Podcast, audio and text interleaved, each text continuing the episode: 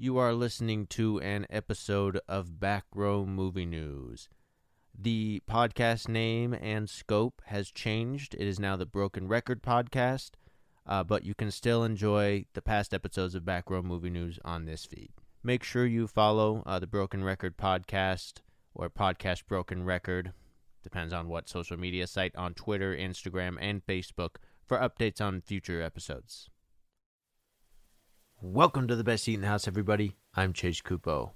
Today, I just wanted to uh, put out a a quick and uh, more low key episode because I've I watched the Annabelle movies. Uh, I had a little marathon uh, recently, and it just got me thinking about how great the Conjuring universe is. The Conjuring universe is a stroke of genius that does not get the credit it deserves.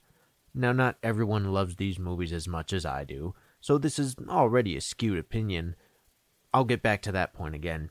Now, these may not be universally praised or constantly talked about. They're not superhero movies. They're not the biggest releases each year. But the minds behind the movies deserve a lot of credit for becoming, for creating the seamless cinematic universe that they have. For all intents and purposes, Peter Safran and James Wan are the primary architects of this franchise. Safran is the main producer alongside Wan now. Wan directed the first step into the franchise in 2013 with The Conjuring. It opened to positive reviews and ended its run as a definite box office success. It was a movie that focused on atmosphere and uses haunted house movie tropes and jump scares to near perfection. It established a very specific, and I would say somehow, warm aesthetic. The Conjuring established a strong foundation for what would eventually become one of the strongest cinematic universes so far. The next entry in the franchise is Annabelle. I hate this film. It sucks. The acting is awful. The story is basic. The execution of it is respectable, and they do take some risks, but overall, the movie just doesn't really hit on any cylinder. It is very clearly supposed to be The Conjuring, but also not The Conjuring. The movie takes many cues, I would say, from Rosemary's Baby, and it mixed the haunted house movie with a cult or ritualistic thriller. Now, this was an important film in the franchise. It was only the second movie made, and it was not a direct sequel or prequel. It is a prequel, but it's a spin off. It confirmed the interest in the possible franchise and opened up the door further for different directors to come in and make their mark on James Wan's initial vision. It made a great profit, didn't get the warmest reviews overall, but it did well enough. The Annabelle doll was a big hit in its small role in The Conjuring, and it still had a lot of steam at this point, so that really helped. So that was our first variation on in the Conjuring universe on the haunted house formula. The Conjuring 2 was next up to bat, James Wan's last directing gig in the franchise. He did not direct Annabelle. It was, oh gosh, uh, I'm going to forget the name, and I'm not going to look it up because that's not what I do. But uh, the the guy who directed Piranha, those movies. Uh, he did Annabelle, but Con- The Conjuring 2 was James Wan's second and last directing gig in the franchise. This movie is still my favorite in the franchise, at least so far. I think it always will be. It is still, to this day, scary as hell. Patrick Wilson and Via Fermia, Vera Fermia, I believe that's how you pronounce her name, really care about these characters and they really played their parts well, even better than the first movie. The Hodgsons are a respectable ragtag bunch. Wan really went all out in this movie, and Safran confirmed this later in interviews last year, actually. Wan laid pretty much everything on the table with this movie in terms of jump scares, haunted house movies, and all that he did with The Conjuring originally. He made his peace and he wanted to move on to other things. He went on to direct Aquaman and is finishing work on his next movie, Malignant, a different kind of horror movie. Wan is still a hands on producer and writer, actually, on these movies. So, this was another important moment in the franchise, the last Wan movie. It proved that they could retread the same idea Demon Hunt's family Warrens come to save them. No genre mixing or anything super different about it and the original. They did that, and they still just kept printing money, basically. Then we had Annabelle Creation, General audiences were already beginning to get tired of the Conjuring universe. The movies were popular and liked enough, but people were starting to gang up on and trash the movies for only being a series of jump scares. They were absolutely and unequivocally wrong about that and don't realize that jump scares, when done right, no matter how many are in a movie, are effective and respectable. But I digress. Annabelle Creation was a confirmation of The Conjuring 2's confirmation. that another basic haunted house movie will bring in the money. The movie was met with pretty great reviews and it made its money. Director David F. Sandberg got his first franchise gig after doing the feature adaptation of his YouTube short Lights Out. Wan produced that, and he got deserved credit for bringing one of the scariest movies of the franchise to life. One of the, you know, scariest out of four. It's, it's kind of a tough argument to make, but the movie also can, can sorry. The movie also continued Gary Dauberman's rise to power. Dauberman had so far written Annabelle, It, It Chapter 2, Annabelle come wait, no no. So far uh, in Dauberman's career, this isn't like pre prior to Annabelle creation, it's just so far as of now. He's written Annabelle, Annabelle Creation, It, It Chapter 2, The Nun, and Annabelle Comes Home. He has some hits and misses in terms of quality, but every single movie has been a more or less a hit. Made lots of money. Creation was sort of a crux of this franchise. It once again proved the strength of it. Creation was followed up with the best box office hit of the franchise, The Nun. The titular entity, Valak, a demon that manifests itself mostly as a, you guessed it, a nun. Valak was the villain of The Conjuring 2, and while the producers thought another villain from that movie, The Crooked Man, was their next spin off movie, the fans provided them another route. The studio tapped Corin Hardy to bring a gothic and historical aesthetic to the franchise's haunted house movie plots. Dauberman was also trusted to bring the goods in terms of the script. They certainly had a lot of momentum leading up to release, and it made its money, but it was pretty much critically panned, both fans and critics alike. The movie is scary in some moments, and I'll be damned if it isn't one of the coolest movies I have ever seen. Still, it is really bad. It just feels bad at the bones. It's bad to the bone, and not in a good way. Story is lackluster. The director couldn't wrap his head around that story. He couldn't direct some really good actors.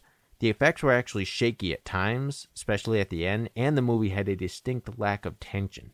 Why even make a horror movie if you can't get some sort of tension going? Still, The Nun is iconic. The movie also did what Creation did by having the ending tied directly into another entry in the franchise. The way the movie ended, actually, as far as I saw, did not leak at all. It was a genuine and really good surprise.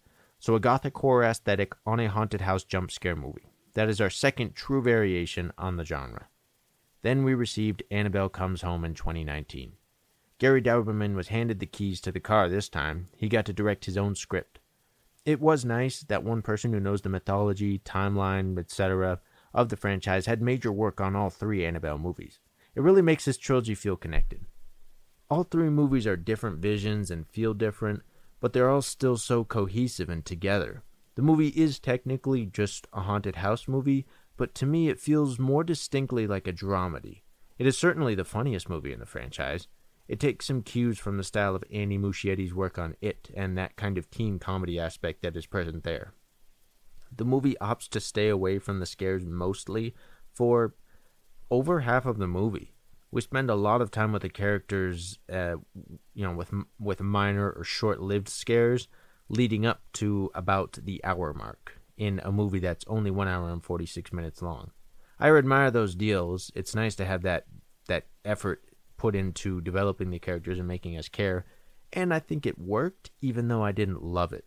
I do think it was absolutely, absolutely nowhere close to as scary as the previous movies, except for Annabelle. That movie sucks. I also recently realized that I don't like the score. Joseph Bishara is a genius, and he's done so much great work, especially on The Conjuring and The Conjuring 2. Those scores are so dark and oppressive and weird. This time he opted for I guess the way to put it is uh, a more restrained and just different score. To me, it portrays the tension. Even during the scary parts, I think the score is too cute. Anyway, the movie continued to bring in dough for Warner Brothers. All of these movies are made on such a small budget, it's nearly impossible not to make money on them. It is one of the most lucrative horror or R rated franchises ever. It's made well over, well, it's made over a billion dollars at the box office, and it actually hit that mark after the release of The Nun. The production, so that's, let's see, Annabelle, Creation, Conjuring 2, uh, and The Nun. So that's five movies it took to get to a billion dollars. Now, the production budget for all of the movies combined so far, including Annabelle Comes Home, minus, and this isn't including, um, you know, the the salaries and the pay for the crew and cast and marketing. So they spent a little bit more than was reported, but the basic numbers reported for uh, the budget for each movie adds up to about 136 million dollars. So if you want to include those other costs, this movie has way more than doubled its money spent in terms of uh, box office success alone. That's not counting a home release and other uh, merchandise and whatnot.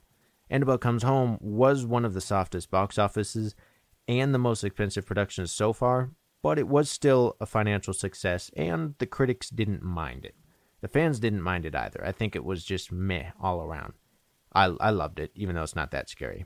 It also provided the most obvious avenue for the franchise to last spin offs. The Ferryman, uh, Wedding Dress, and The Black Shuck were obviously the producers throwing things at the wall to see what sticks. They know that Ed and Lorraine can't go on forever. I actually anticipate that The Conjuring 3 The Devil Made Me Do It will be the last main Conjuring movie. Annabelle 4 is basically confirmed, and I also anticipate that to be the last movie in that little franchise within a franchise. Although I do think that they actually have an interesting chance to feature the Warrens going up against Annabelle for real for the first time to truly close out their starring roles in the franchise. But who knows what they're going to do. They didn't do anything I thought they would do with Annabelle 3, and it turned out great. So, we have two Old Faithfuls on the way, but it's clear that new hauntings and creatures need to be injected into our eyeballs. I didn't think Annabelle Comes Home was very scary, but the producers, well, I don't think it was very scary overall, and I definitely don't think the wedding dress gig, gag, you know, whatever you want to call it, was very scary, but the producers really seemed to like it. The werewolf has been something James Wan really wanted to bring to the franchise for actually a long time. He even previously teased, before they released Annabelle Comes Home, that it would feature in The Conjuring 3, 3 possibly. I think the Ferryman is actually the strongest and scariest creature, you know, besides Annabelle and the Ram, of course, in that film. Don't forget about the planned Crooked Man movie. So with those ideas alone, and you know, probably pretty much countless others that haven't really been thought of or just haven't been put to paper yet, the Conjuring universe is here to stay. I will play my own devil's advocate here in my last point. I enjoy the ever loving shit out of this franchise. It can do no wrong, except for Annabelle. That movie sucks. I don't get tired of the jump scares. I think it's okay that the Curse of La Llorona, which I didn't even mention in this article so far, don't worry about it. It pretty much sucks. And The Nun are about as good as something I could write and direct, and that's not necessarily saying much. So, what if Annabelle Comes Home is one of the least scariest movies of the franchise so far? I enjoy the aesthetic and the heart of these films endlessly, also the technical achievements. So, for the flaws in each one and the franchise as a whole, I still give it too much credit. I just want to acknowledge this because someone might be reading or listening to this right now and they might not agree with any single point I make and they hate these movies and think they suck. Uh, well, we know one of them does. And that's okay. We're cool, I promise. We'll have dinner sometime. It's all right. The Conjuring universe is one of the few cinematic universes outside of the MCU that has truly succeeded recently. It has a, so far, small array of directors, writers, characters, and creatures that all feel genuine and scary at times. It makes money and it keeps people interested. This is how you cinematic universe.